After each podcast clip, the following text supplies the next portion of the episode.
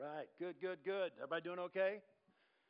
All right. Fantastic. Well, I want to say it is good to be back with you after a couple weeks absence. And so it's good to be together. And uh, not only that, I'm glad to be uh, this morning jumping back into our study series that we began some weeks ago, having now taken a little bit of a break from it, um, where we've been studying through this fantastic book written by Rabbi Jonathan Sacks, former uh, chief rabbi of Britain.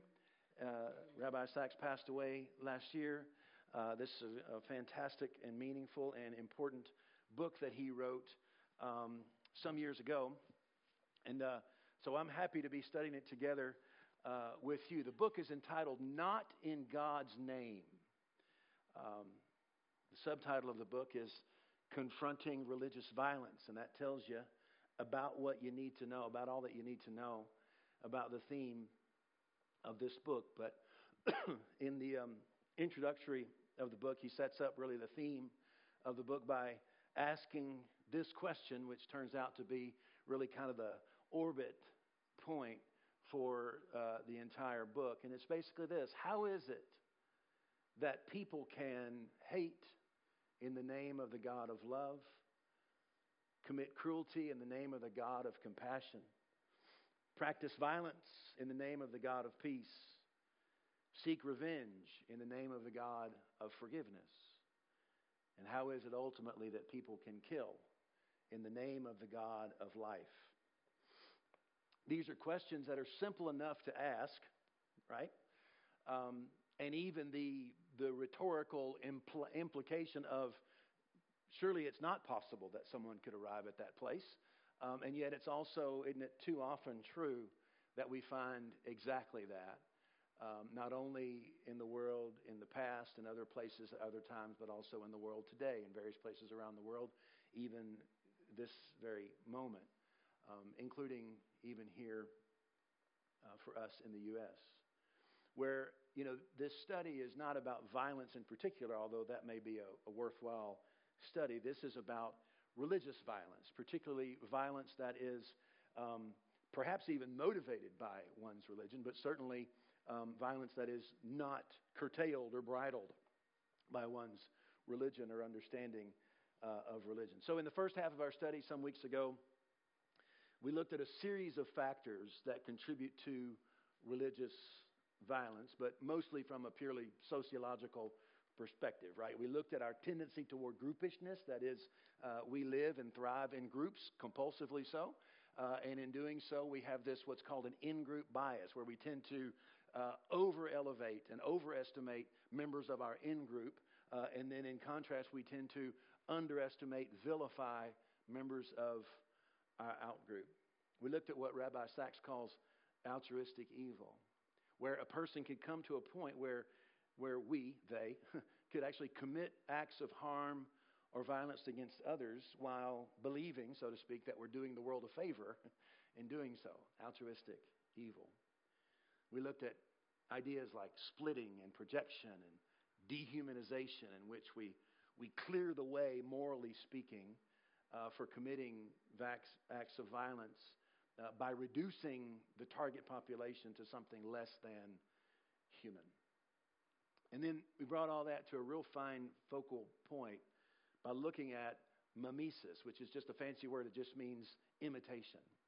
What uh, sociologist Rene Girard calls mimetic desire as the key spark in the chain reaction toward violence. Mimesis, again, is just a fancy word for imitation. The, the phrase mimetic desire simply means that we desire what someone else has simply because someone else has it right? So, uh, in other words, according to mimetic theory, um, our desires are actually rooted in the imitation of others. It starts out in the, you know, in the nursery school room. I want little Johnny's truck simply because little Johnny has it and appears to enjoy it, and therefore I want little Johnny's truck. This is mimesis or mimetic desire, and of course, the most compressed environment for the emergence of mimetic desire is among siblings. And so, from these observations, we recognize that a central element of violence in general and of religious violence in particular is sibling rivalry. And so when you come to that observation at that point, right, there's all these very human, psychological, sociological dynamics that kind of boil down eventually to this notion of sibling rivalry as a spark for much competition, jealousy, and then eventually violence. With all that in mind, we now turn to the biblical text itself, the biblical story itself. And lo and behold, wouldn't you know that what we find in the Genesis narrative is a series of stories that are jam packed with sibling rivalry. And so today we're going to begin a study of a series of these stories.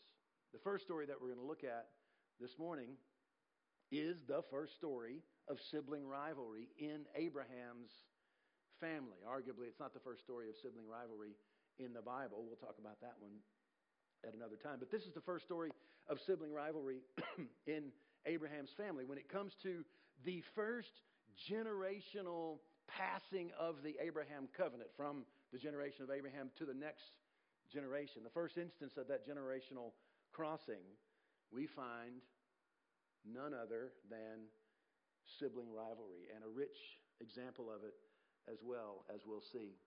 Um, we will look at over the next few weeks several more of these narratives of sibling rivalry, but this one is first. The story is, of course, the story of Ishmael and Isaac, two sons of Abraham. You, you, you may remember the story. I'll try to summarize it. God had promised Abraham that he would be the father of many nations, but time passes and time passes and time passes, and still Abraham has no children, and by this time he is very old. And so Abraham's wife, Sarah, comes up with an idea. She says, maybe the way that Abraham will have children uh, is by my Egyptian handmaid here, Hagar. And so Sarah proposes this to Abraham, essentially offering Hagar to her husband as a surrogate mother. And this situation is, of course, packed with potential conflict in any age, whether ancient or modern. Um, and so Hagar does indeed conceive. And let's just say that Hagar's pregnancy changes the tone of the relationship between Hagar and her mistress Sarah. And it's, it's reasonable to understand. We can perfectly understand this, right? All of a sudden, Hagar is, conceives and is pregnant, and Sarah is still without children. This is a very difficult emotionally vulnerable situation between these two women. And you could have seen this rivalry coming from a mile away, right? As soon as the idea comes off of Sarah's lips. So Sarah becomes jealous and actually blames Abraham for the whole deal. You know, that's a, we'll get to that in just a moment. Um, and, and I think significantly, Abraham corresponds with uncharacteristic ambivalence in the, in the narrative. Basically, you know, do what you want to do. You know, says to Sarah, do what you know what you want to do. Treat her as you please. And so it says that Sarah begins to treat Hagar harshly. It actually uses the word afflicted. That Sarah afflicted Hagar. Um, and so much so, however we interpret it, and we're going to talk about some all this in detail. But however you interpret it, it was harsh enough upon Hagar that Hagar took it upon herself to run away. Uh, and to flee the situation. I'm getting away from the Abrahams. They are a mean bunch, right? So Hagar flees into uh, the desert, and there an angel of the Lord appears to her and tells her to go back and submit to Sarah. And oh, by the way, you are going to have a son. And oh, by the way, I'm going to make him into a great nation. And oh, by the way, you are to name him Ishmael. And so Sarah return. I mean Hagar returns. She gives birth to a son, and Abraham follows through and names the son Ishmael. About 15 years later, give or take, best we can tell, the Lord appears to Abraham again and reaffirms the covenant to Abraham and once again says, You're going to have a child through Sarah. And at this point, I mean, Sarah is way past menopause. Abraham is what, 99 years old? You know, and, and so he falls on his face and he laughs about this. You know, and actually, in that moment, it is significant um, that Abraham says to, to the Lord, uh, Why can't Ishmael just carry the covenant? I mean, he's here. We've done that. We're seeing, we have an Ishmael. That's why can't he carry the covenant? And but the Lord insists, no, you're to have a son through Sarah, and this son will carry the covenant forward. And so Sarah does give birth uh, to a son. They name him Isaac. And when it comes time for Isaac to be weaned, however many years or months you would put on that, um, Abraham decides to throw a party to mark this milestone in Isaac's life. And it says in the account that during the festivities to celebrate Isaac's weaning, it says that Sarah notices Ishmael mocking. That's the way it's usually translated in English. We'll come back to that. But regardless, Sarah, whatever she saw, she saw, and she was offended.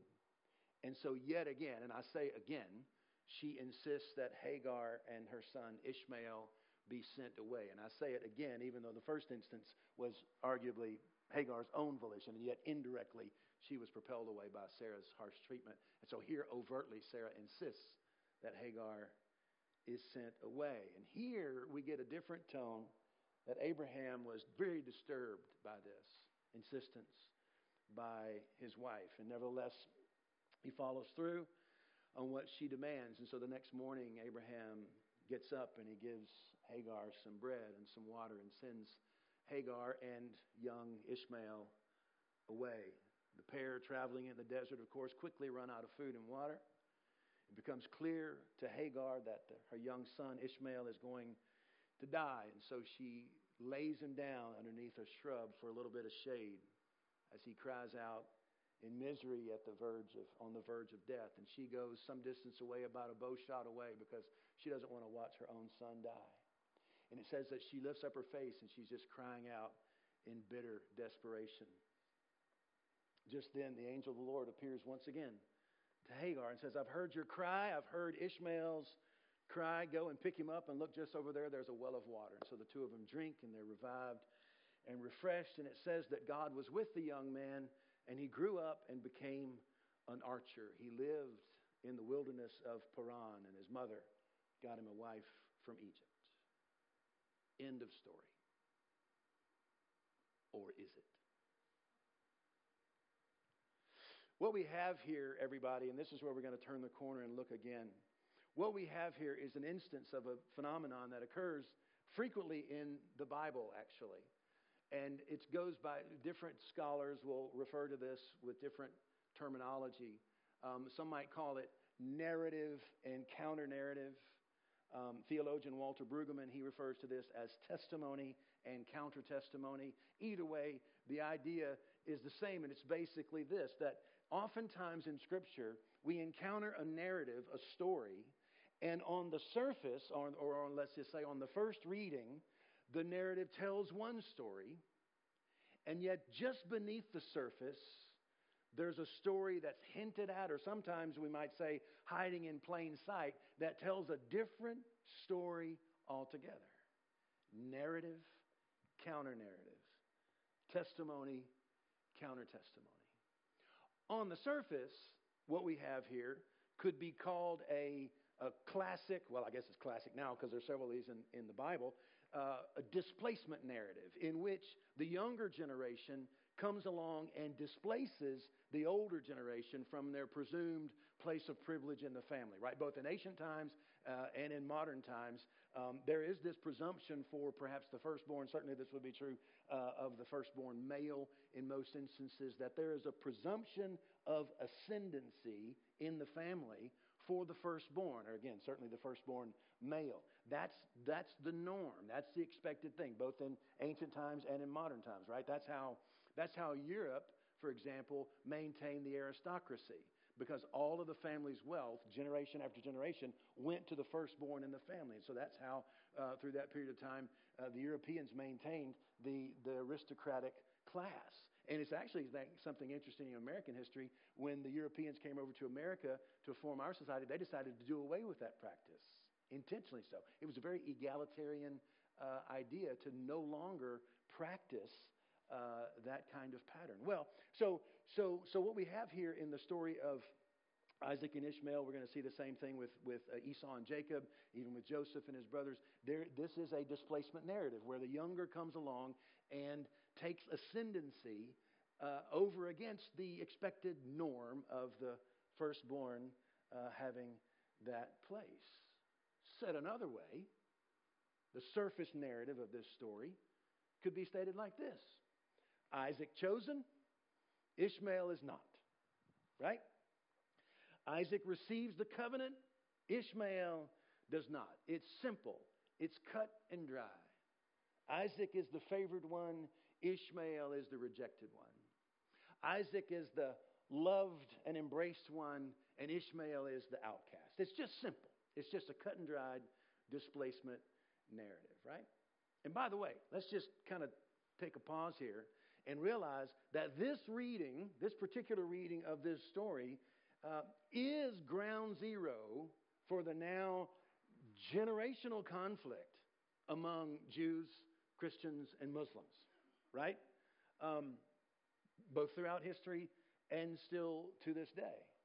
You will recall that the Apostle Paul, in his own writings to the early uh, to the early Christians. He uses this story and turns it around yet again into a brand new displacement narrative where he says, Oh, listen, you got to understand, the Jewish people, they are analogous to Hagar and Ishmael, and we, the Christians, we are analogous to Sarah and Isaac. So once again, Paul's doing the same thing. He's saying now the younger religion, Christianity, has come along and displaced the older religion of Judaism, right?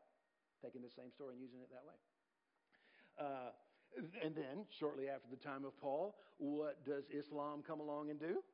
Once again, they say, "Oh no! The only reason those, the only reason the Jews think that Isaac was the chosen one is because they corrupted the text. In fact, it was Ishmael who was the chosen one, and we, uh, the followers of Islam, we are uh, we inherit from Ishmael, and therefore we are actually the chosen ones. And so now, we, now again, the younger religion Islam has come along and displaced both older religions, Christianity and Judaism. And so the conflict, the rivalry has expanded through the centuries and around the world ever since. So it begs the question why has this narrative so frequently been used in this way? It's because this narrative has been read as this simple displacement narrative one chosen, the other rejected. But this takeaway only comes from this initial superficial reading of the story. When you look more closely, though, when you read alertly and with attention to the details, what you see in this story is an entirely different story altogether that begins to emerge. There is a counter narrative just beneath the surface uh, that really uh, well, counters the narrative of the superficial surface narrative. It's as if the biblical writers hid a treasure trove for us in plain sight, or maybe just beneath the surface of the story. So, what we're going to do this morning for the next few minutes is look at several of the clues along the way in this treasure hunt for a better story, a richer story, uh, a fuller story. Okay? So the first thing to notice, and I think you have notes, if not, maybe make some notes. Uh, we want to notice the emphasis in this story upon God's blessing of Ishmael. It's a detail that's right in front of us, but way too easy to overlook. Four times, no less, the narrative goes out of its way to uh, emphasize God's blessing upon Ishmael. The first instance we'll look at uh, is what the angel says to Hagar while she's pregnant with Ishmael. The angel says to her, I will greatly multiply your descendants so that they will be too many to count. Does anybody recognize that language? Greatly multiply your descendants, too many to count? That sounds a little bit like what God said to Abraham, doesn't it? Sounds a whole lot like it, in fact. Exactly what God said to Abraham on one or more occasions. Um, here's another example Genesis 17, verse 20. As for Ishmael, I, that's God speaking, I have heard you. Behold, I will bless him. This is, this is uh, God speaking to uh, Abraham in this instance. Uh, I've heard you. I will bless him and will make him fruitful and will multiply him exceedingly. He shall become the father of 12 princes, and I will make him a great nation. Again, does that language sound familiar? 12 princes? Yeah, absolutely. That cues our minds instantly to uh, the 12 tribes of Israel, right? And I will make him a great nation. And yet, this is spoken regarding Ishmael. Uh, Genesis 21. God says to Abraham, Do not be distressed because of the lad. This is a, upon the occasion of the second sending away of Hagar, uh, first sending away of Ishmael. Well, the first time, I guess he was in utero. Anyway, details. Okay. So, Genesis 21. God said to him, to Abraham, Don't be distressed because of the lad and your maid, Hagar. Whatever Sarah tells you, listen to her, for through Isaac your descendants will be named. And of the son of the maid, I will make a nation also, because he is your descendant.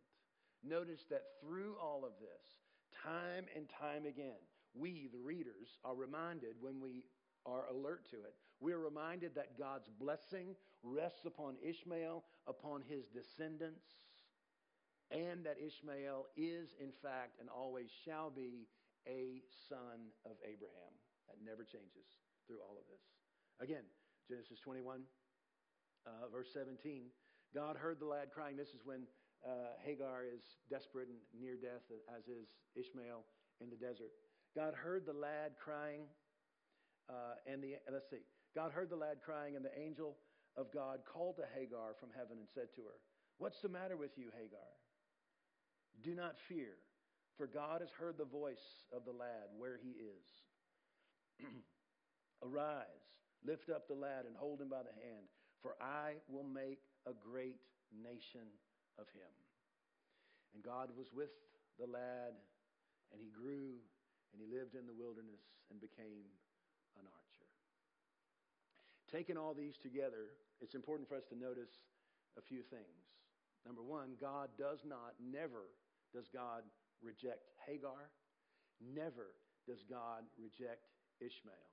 To the contrary, the actual narrative says that God actually intervened to save them both. There is no rejection of these two by God.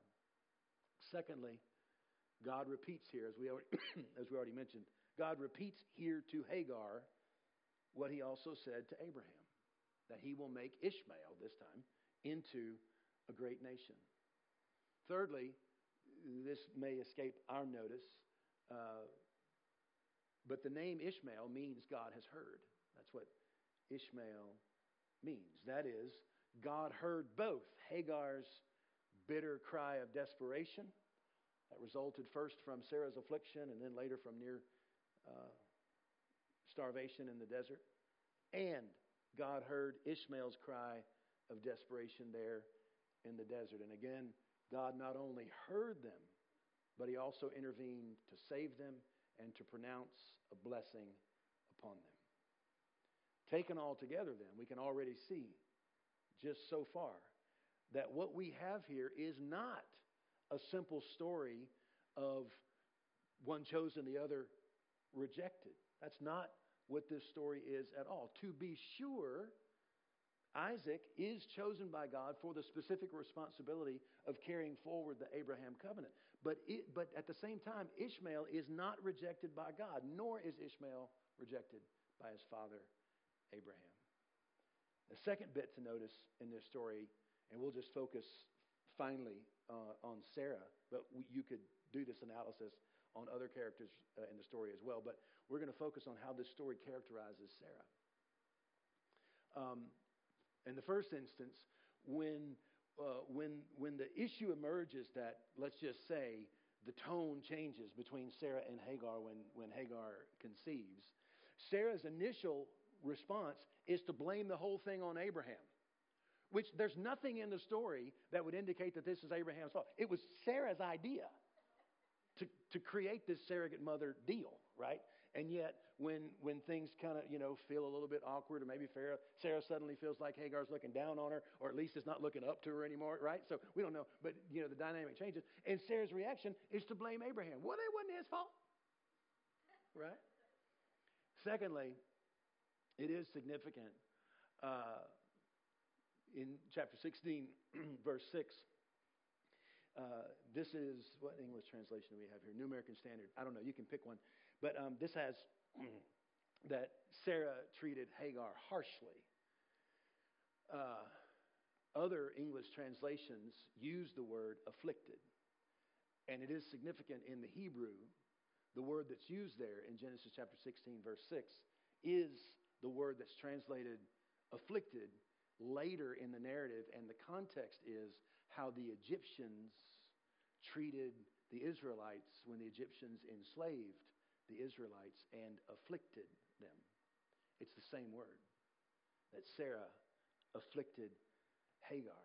And later in the story, the Egyptians will afflict the Israelites. Let's just pause for that just a moment and remember that Hagar was Egyptian. There is a hint here that years later, when the descendants of Abraham will be enslaved and afflicted by the Egyptians, that this will be a mirror of the image of the affliction that we see here caused by Sarah against the Egyptian Hagar. Does everybody see that? But regardless of how we interpret the word, what we know is that Sarah's treatment of Hagar was sufficiently harsh that Hagar took it upon herself. She, I'd rather be in the desert, you know, vulnerable, than be subject to this harsh treatment by Sarah. And then the next bit, as we're just looking um, at Sarah, this is later in chapter 21, at the second sending away of Hagar. Sarah says to Abraham, Send this servant away with her son. This servant's son won't share the inheritance with my son. Earlier, when Sarah had proposed the idea of Hagar as a surrogate mother to Abraham, in that instance, uh, Sarah referred to Hagar as her handmaid. Now, she's just a slave woman. And Sarah even refuses to use not only her name, Sarah refuses to even refer to Ishmael by name. Ishmael is simply the slave woman's son. So, we have this picture of Sarah that is emerging, and it is a very unsympathetic portrayal of Sarah. Here's, here's the last one. Um, this is from chapter 21, verse 8, backing up a little bit at what was it at the weaning party that triggered Sarah's response so harsh against Ishmael and Hagar. Here's, here's how it reads uh, from the New American Standard. It says, The child grew, that's Isaac, grew and was weaned. And Abraham made a great feast on the day that Isaac was weaned. Now Sarah saw the son of Hagar, the Egyptian, whom she had borne to Abraham, mocking. If you're taking notes, you can circle that word, mocking. Notice it from the uh, Contemporary English Bible. Sarah saw Hagar's son laughing. What's going on here? What's going on in translation? Well, literally in the Hebrew, the word there is laughing. The Common English Bible actually gets it right. That Ishmael, during the weaning party, during Isaac's weaning party, Ishmael was laughing. Now, it raises the question what does laughter mean? And both in our culture and in other cultures, ancient cultures, there is a range of meaning that laughter can take on, right? We can laugh when we're joyful, we can laugh when we're celebrating a great victory. We can laugh, as, in, as is the case in this very story, we can laugh when we're in disbelief. God makes a promise to Abraham, who's old, and makes a promise to Sarah, who's old and way past menopause. And in both instances, they laugh, ha, ha, ha, you're crazy. Right? We can laugh uh, in, in a mocking kind of thing, right? Make, looking at somebody, silly goose, you know. We can laugh in a mocking kind of thing. Uh, there's even in Scripture and in life um, there's laughter in a romantic sense, where laughter can mean acting familiarly, right? right? Like two lovers, you know, giggling, laughing. So there's a whole range of meaning for what it could mean to laugh. Here's, here's why that matters. These biblical storytellers are brilliant. They don't answer the question for us what kind of laughter was Ishmael engaged in? It just says, all it says is that Sarah noticed Ishmael laughing during Isaac's weaning party. And so the biblical writers leave this question open for us, which is very important, actually. Uh, in other words, what kind of laughter was it for Ishmael? Uh, or we could say it this way Was Sarah right to be offended? Ishmael was laughing in mockery toward his younger half brother Isaac? Or was Sarah wrong to take offense? Ishmael was joyfully taking part in the celebration of this of his younger half brother's milestone in life. Was Sarah right or was Sarah wrong? The text itself actually doesn't answer the question for us. And I would add to that that Bible translators who do answer that question for us are mistaken. It's important to leave the ambiguity there. Here's what 13th century Spanish rabbi Nachmanides wrote about this, taking all this together. He says, Our mother Sarah transgressed by this affliction, and Abraham did likewise by permitting her to do so.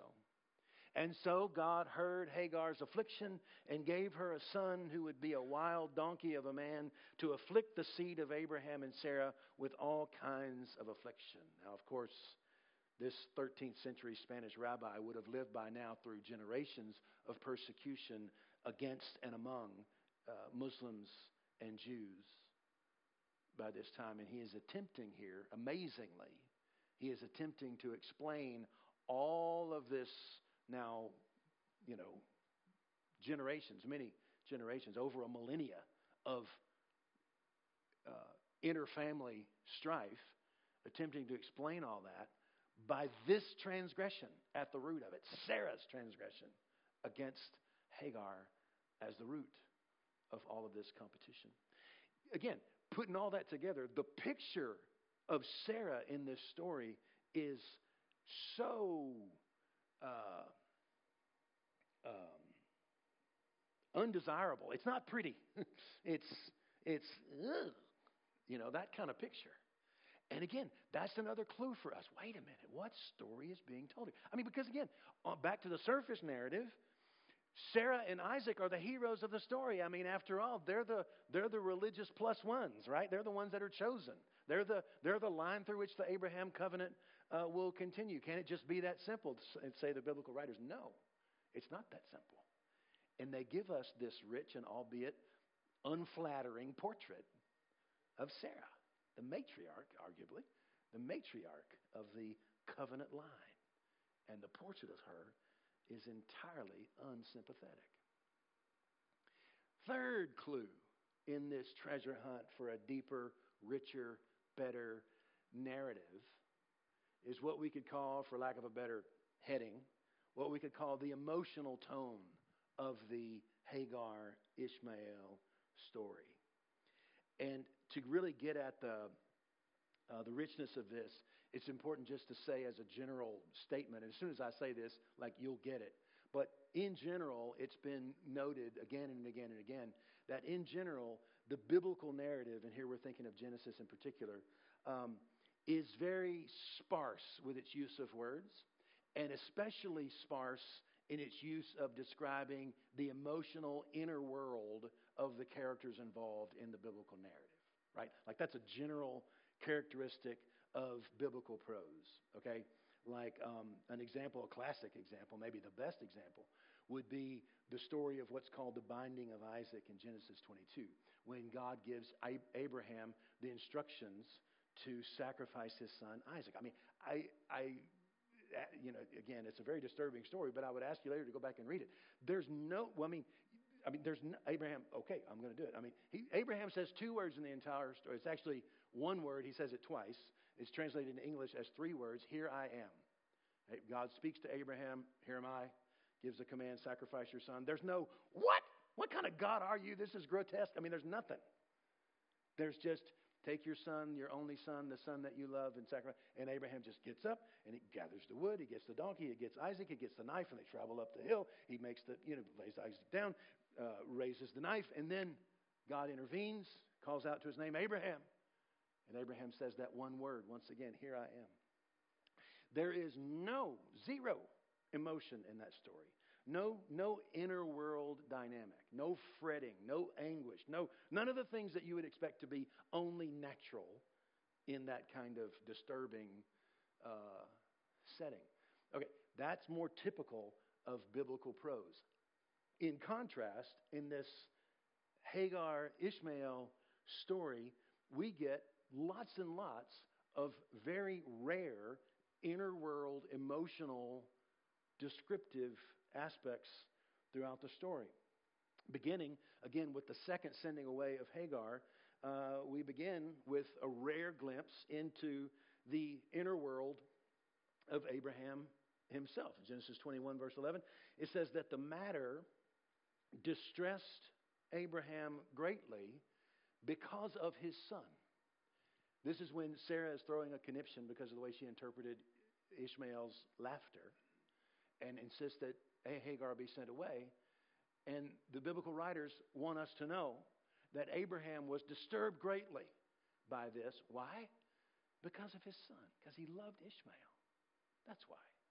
And we're told that. And then, secondly, and again along the same lines, in the, I guess we'll call it the climactic moment of the story of Hagar and Ishmael after they had, in fact, been sent away out into the desert, and by now they're run out of food and run out of water.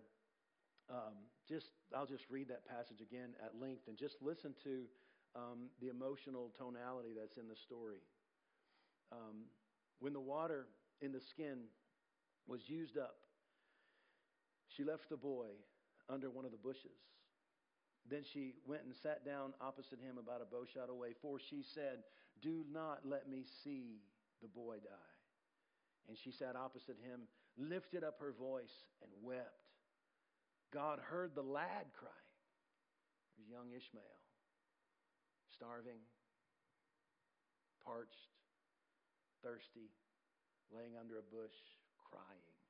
And God heard the lad crying.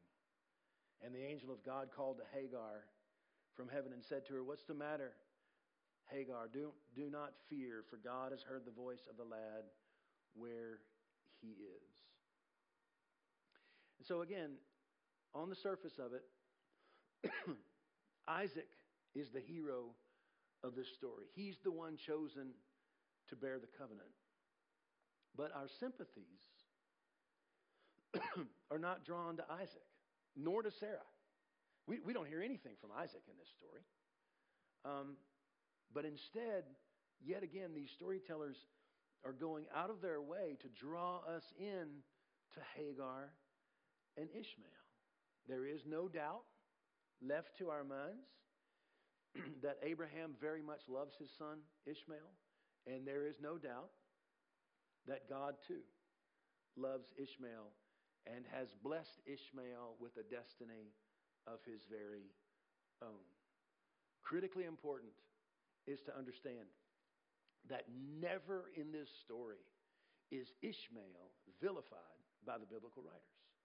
The only piece of the story that could potentially in any way be taken to negatively portray Ishmael, that Ishmael was laughing during Isaac's weaning ceremony, is again left open to debate. Perhaps he was just celebrating in this great milestone in his younger half brother's life. That is left open to us in the text. Ishmael is never vilified by the biblical writers. Ishmael is never rejected by God, nor is he rejected by his father, Abraham. All of this, back again to the context of our study um, from, from when we began this study, all of this can be seen, and I would argue, I would urge all of us to see all of this um, as a direct challenge to our natural tendency toward in group bias that we talked about several weeks ago, right? This counter narrative, that is, this counter narrative that begins to emerge within this story, offers us a direct challenge or confrontation to our in group bias, right? Like, so, okay, let's fast forward now to us here and now. As Christians, we see, and I would argue rightly so, we've been taught to see, um, that we ourselves are heirs of the Abraham covenant through Isaac and then through Jacob and eventually, of course, through Jesus Christ. And so, on the surface, Sarah and Isaac are our in group. They are our group. Those are our people. Those are our spiritual descendants, Sarah and Isaac, right? We, we, we have been, we understand that we are heirs of the Abraham covenant through Christ. And yet, so which would imply that Hagar and Ishmael, right, they are our outgroup. That's not our people. Sarah and Isaac, those are our people. And yet, this story is told in such a way, and I've just taken about 20 minutes to try to emphasize these aspects of the story, which are far too easy for us to miss, precisely because of our in group, out in group bias. Siri's having trouble hearing me. Can you believe that? Uh, so this story is told in such a way as to challenge and confront that in group bias that we would naturally approach the story with. Our group is good, the other group is bad. Right? And yet, again and again and again, that presumption is rebuffed by the counter narrative. Maybe your group ain't so good. You see how awful Sarah carried herself? Maybe your out group isn't so bad. You see how sweet Ishmael is? He was trying to celebrate with his younger half brother Isaac at the weaning party. Right? See what I'm saying? This story, this counter narrative is told in a way just to confront, confront, confront, confront, confront, challenge, correct, right? And again and again and again, we are drawn in to the hearts and minds of the outgroup, Hagar, Ishmael, suffering in the desert. We hear their cry, we feel their pain. I mean, just in thinking about this, you know, I've got, I've got a son right now who would have been about Ishmael's age when Sarah sent Hagar away for the second time. About, you know, 10, 11, 12 years old.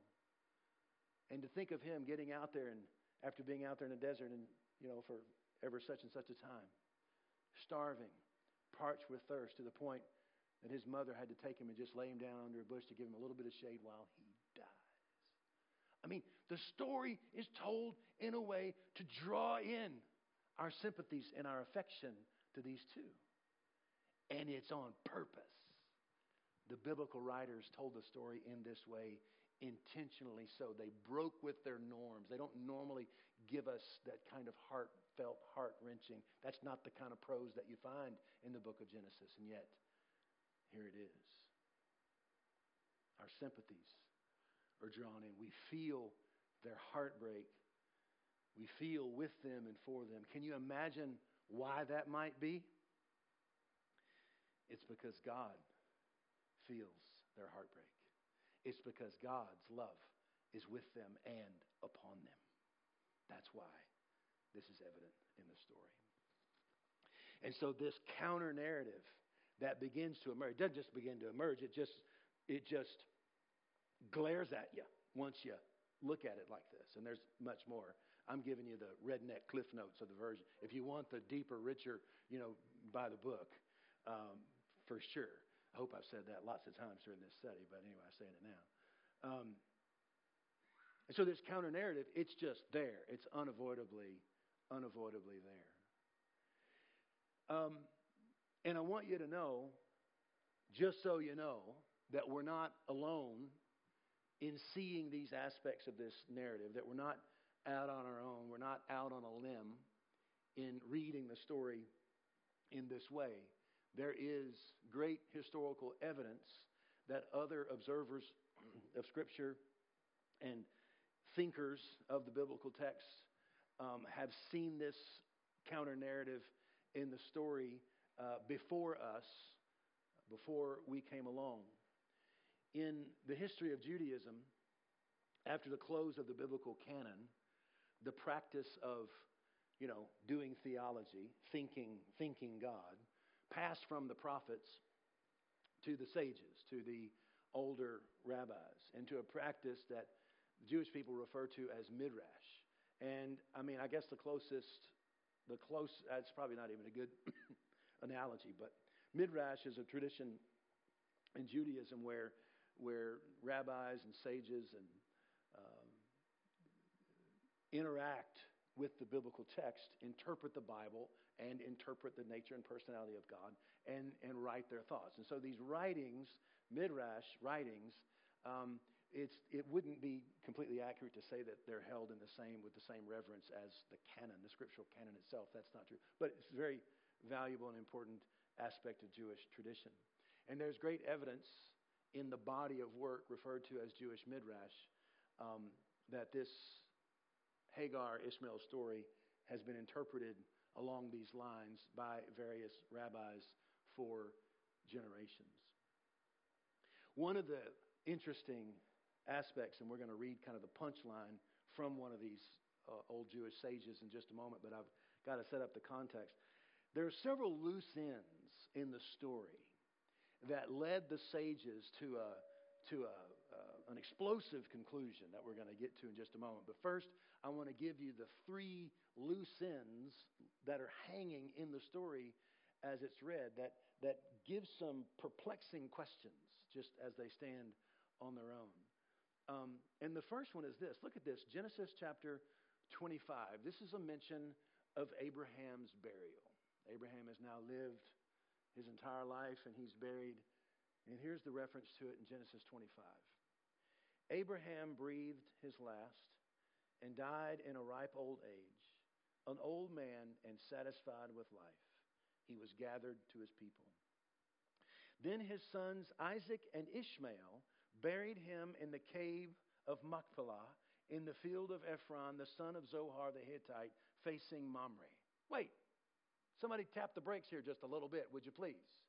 What in the world is Ishmael doing there at his father's burial? The last we heard of Ishmael in the story is when he's about to die in the desert, and the angel of the Lord appears and uh, provides him with a well of water. He's refreshed and revived, and it says that God was with him, and he grew, lived in the, in the desert, and he became an archer. That's it. Years go by. And the mention of Abraham's burial includes Ishmael. I mean, get the picture. Isaac and Ishmael bury their father in a cave, and there they are standing shoulder to shoulder. Maybe they're even standing arm in arm, telling stories about Father Abraham. Maybe they say a prayer. Maybe they shed a tear together. Isaac and Ishmael at Abraham's funeral together as half brothers. What is going on? How did this happen? Did, did Isaac just send him a text and say, Hey, bro, dad died. You better come and help me open this cave up? No, that probably didn't happen, just to say. How did it happen?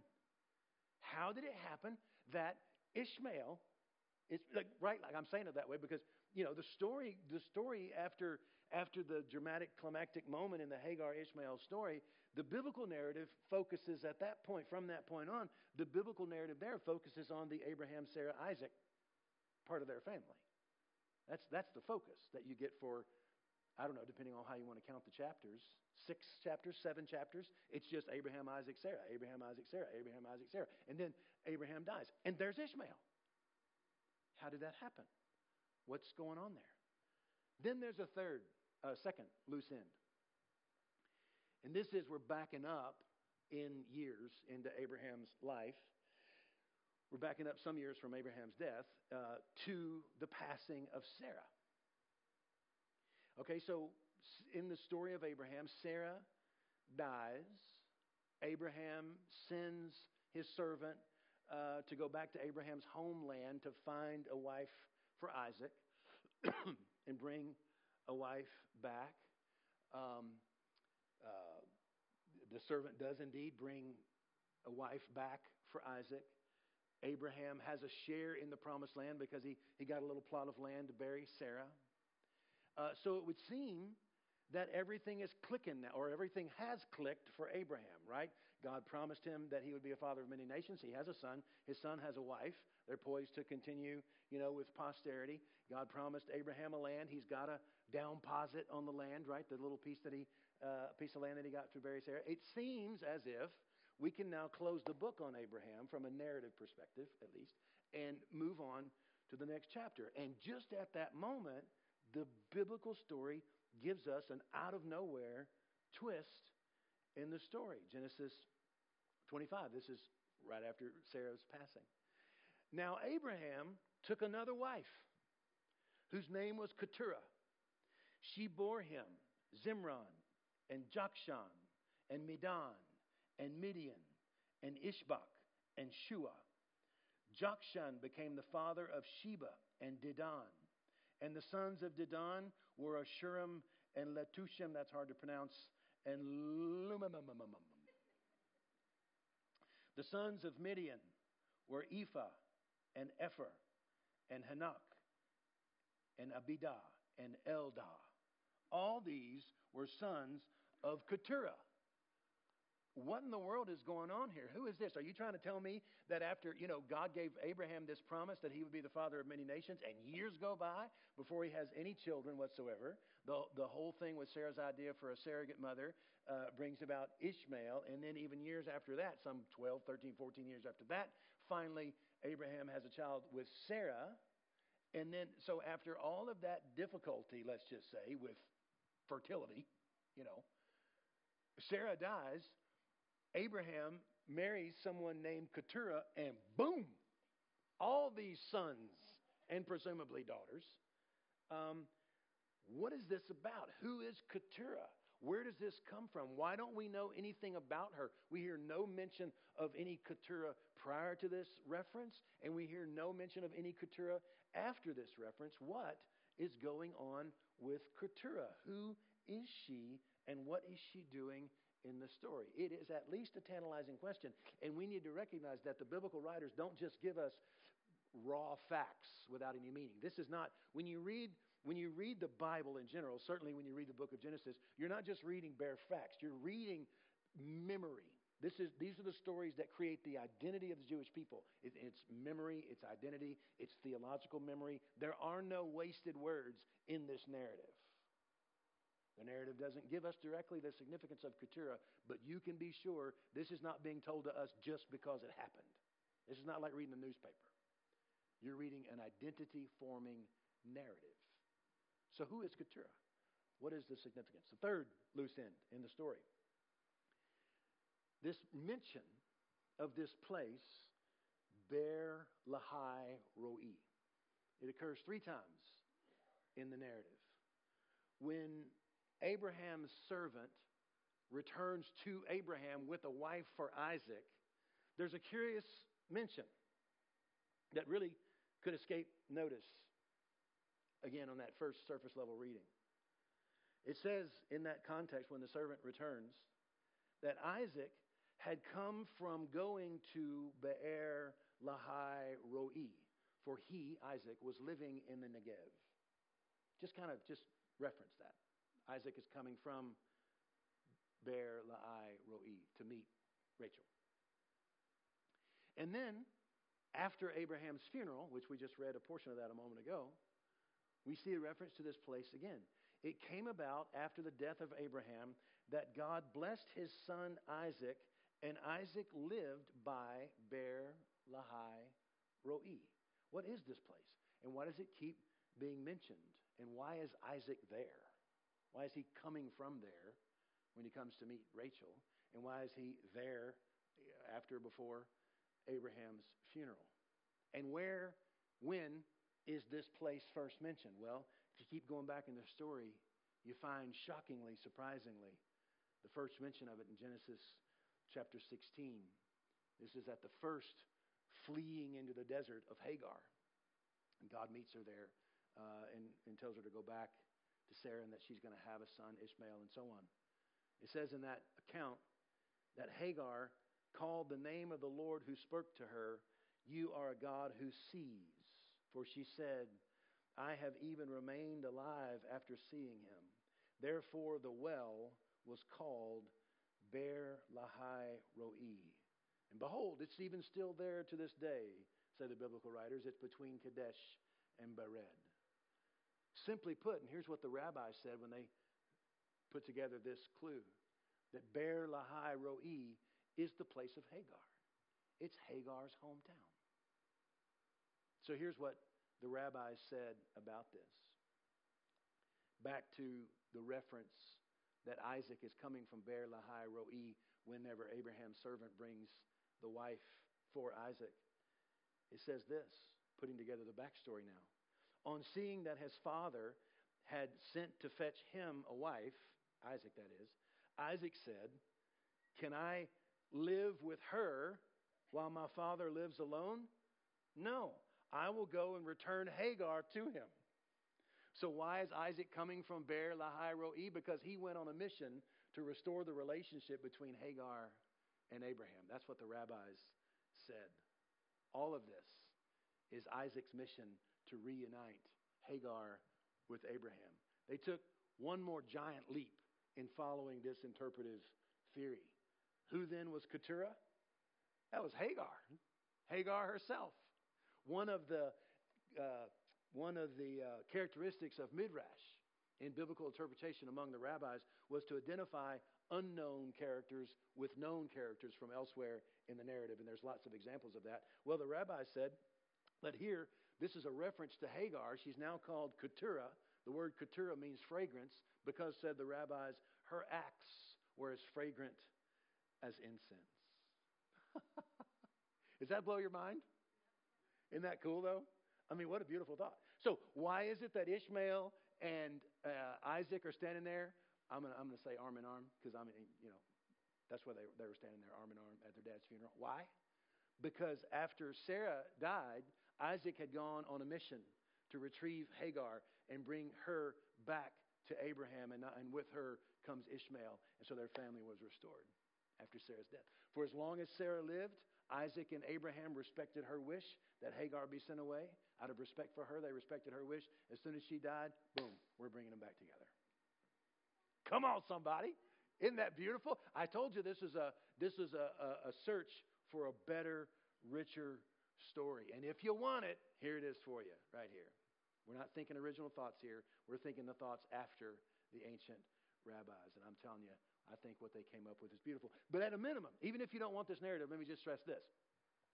What does this midrash tell us about how the rabbis read the story as it stood?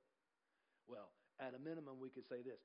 It tells us that the rabbis felt like there was something morally wrong with the story as it stood. All in the world Hagar ever did was obey her mistress. And for that, she was shunned, she was run away at the edge of death, but for the intervention of God, she and Ishmael would have died. That's and for in order for all she ever did was obey her mistress. And that was the consequence as the story stood. And so the rabbis, it just didn't sit with them. And so they give us this further beautiful reading. And so now, after Sarah's death, Isaac takes action to make things right with both Hagar and his half brother Ishmael, and they restore their family. I want to read you another uh, more lengthy midrash around this story. Um, and this is a creative um, insertion into the Abraham, Hagar, Ishmael narrative that would occur sometime during Abraham's lifetime, uh, perhaps before Sarah's death, perhaps afterwards, not exactly sure. But here's the story as told by one of the rabbis. And as I tell this story, I just want you to think of the, in particular, think of the emotional impact of this scene. Think of the psychological impact, let alone the theological, and I'll have some things to say about that in just a moment. But just think of the emotional impact of this, the psychological impact of this um, uh, in terms of spiritual formation. Just imagine if you had grown up with this story in your heart and mind. Ishmael lived in the desert of Paran. That's from Genesis 21. Ishmael sent for and married a woman named Aisha from the plains of Moab. Three years later, Abraham went to see his son Ishmael. He arrived at midday and found his wife at home. Where is Ishmael? he asked. He's gone to fetch dates from the desert, she replied. Give me a little bread and water, he asked. I have none, she replied. He said to her, When Ishmael comes, tell him that an old man from the land of Canaan came to see him and said, The threshold of the house is not good. When Ishmael returned, his wife told him this, and he divorced her. Wow. His mother then sent to the father's house and took for him a wife named Fatima. Three years later, Abraham again went to see his son. He arrived at midday and found Ishmael's wife at home. Give me a little bread and a little water, for my soul is weary from the road, he asked. She took out bread and water and gave them to him. Abraham stood and prayed before the Holy One, blessed be he, and Ishmael's house became filled with all good things. When Ishmael came, his wife told him about it, and Ishmael knew that his father still loved him. Isn't that a beautiful story? Because you know, you think about it, and you know, just try to put your feet in Ishmael's sandals. You know, he was whatever, 10, 11, 12 years old when he and his mom were sent away. He was too young to understand all the aspects of competition and rivalry and jealousy and the things that drive the story. And so he must have been left with that question in his mind Does my father love me? Who am I? Who is, who is my father, right? And so this precious rabbi, and I can't, make to, can't wait to meet him someday, he tells this story to fill in all those questions. Oh, yeah. Ishmael knew that his dad loved him because he came, he went to his house and he left that coded message. And when, when Abraham found that Ishmael had chosen a wife who didn't show hospitality to strangers, Abraham left a coded message for his son Ishmael to say, ah, this isn't the right one for you. And so Ishmael takes a new wife, and this time it's a wife who shows hospitality to strangers. And so Father Abraham fills the house with good things, and Ishmael knows that his father loved him. What an incredible rewriting of this story. Everybody, just to kind of bring all this together, and I think you understand what we're saying here. But the bottom line is while it's unavoidably true that Isaac was chosen for a unique responsibility of carrying forward the Abraham covenant, and we'll have much more to say that about that in weeks to come. That's certainly true. But it's also critically important for us to see and to know and to be reminded again and again and again that Ishmael is not rejected, not by God and not by his father Abraham. The very idea, while we're on the subject, the very idea that the one true God might be in the business of choosing some and rejecting others actually has no basis. It, it, it represents a fundamental misunderstanding about the nature of God, as if the love of God or the grace of God operates on the scarcity principles of our world. The scarcity principles of our world say, you know, if I give some of my resources to you, then I'm now depleted by that amount of resources and I don't have that to give to someone else. It doesn't work that way in the economy of God. The economy of God is one of superabounding love. The scripture says that He has mercy on all of His works. That's the nature of God. When you're talking about the nature of the one true God, you're talking about grace that is not finite, it's not limited in the way that our human understanding uh, insists upon.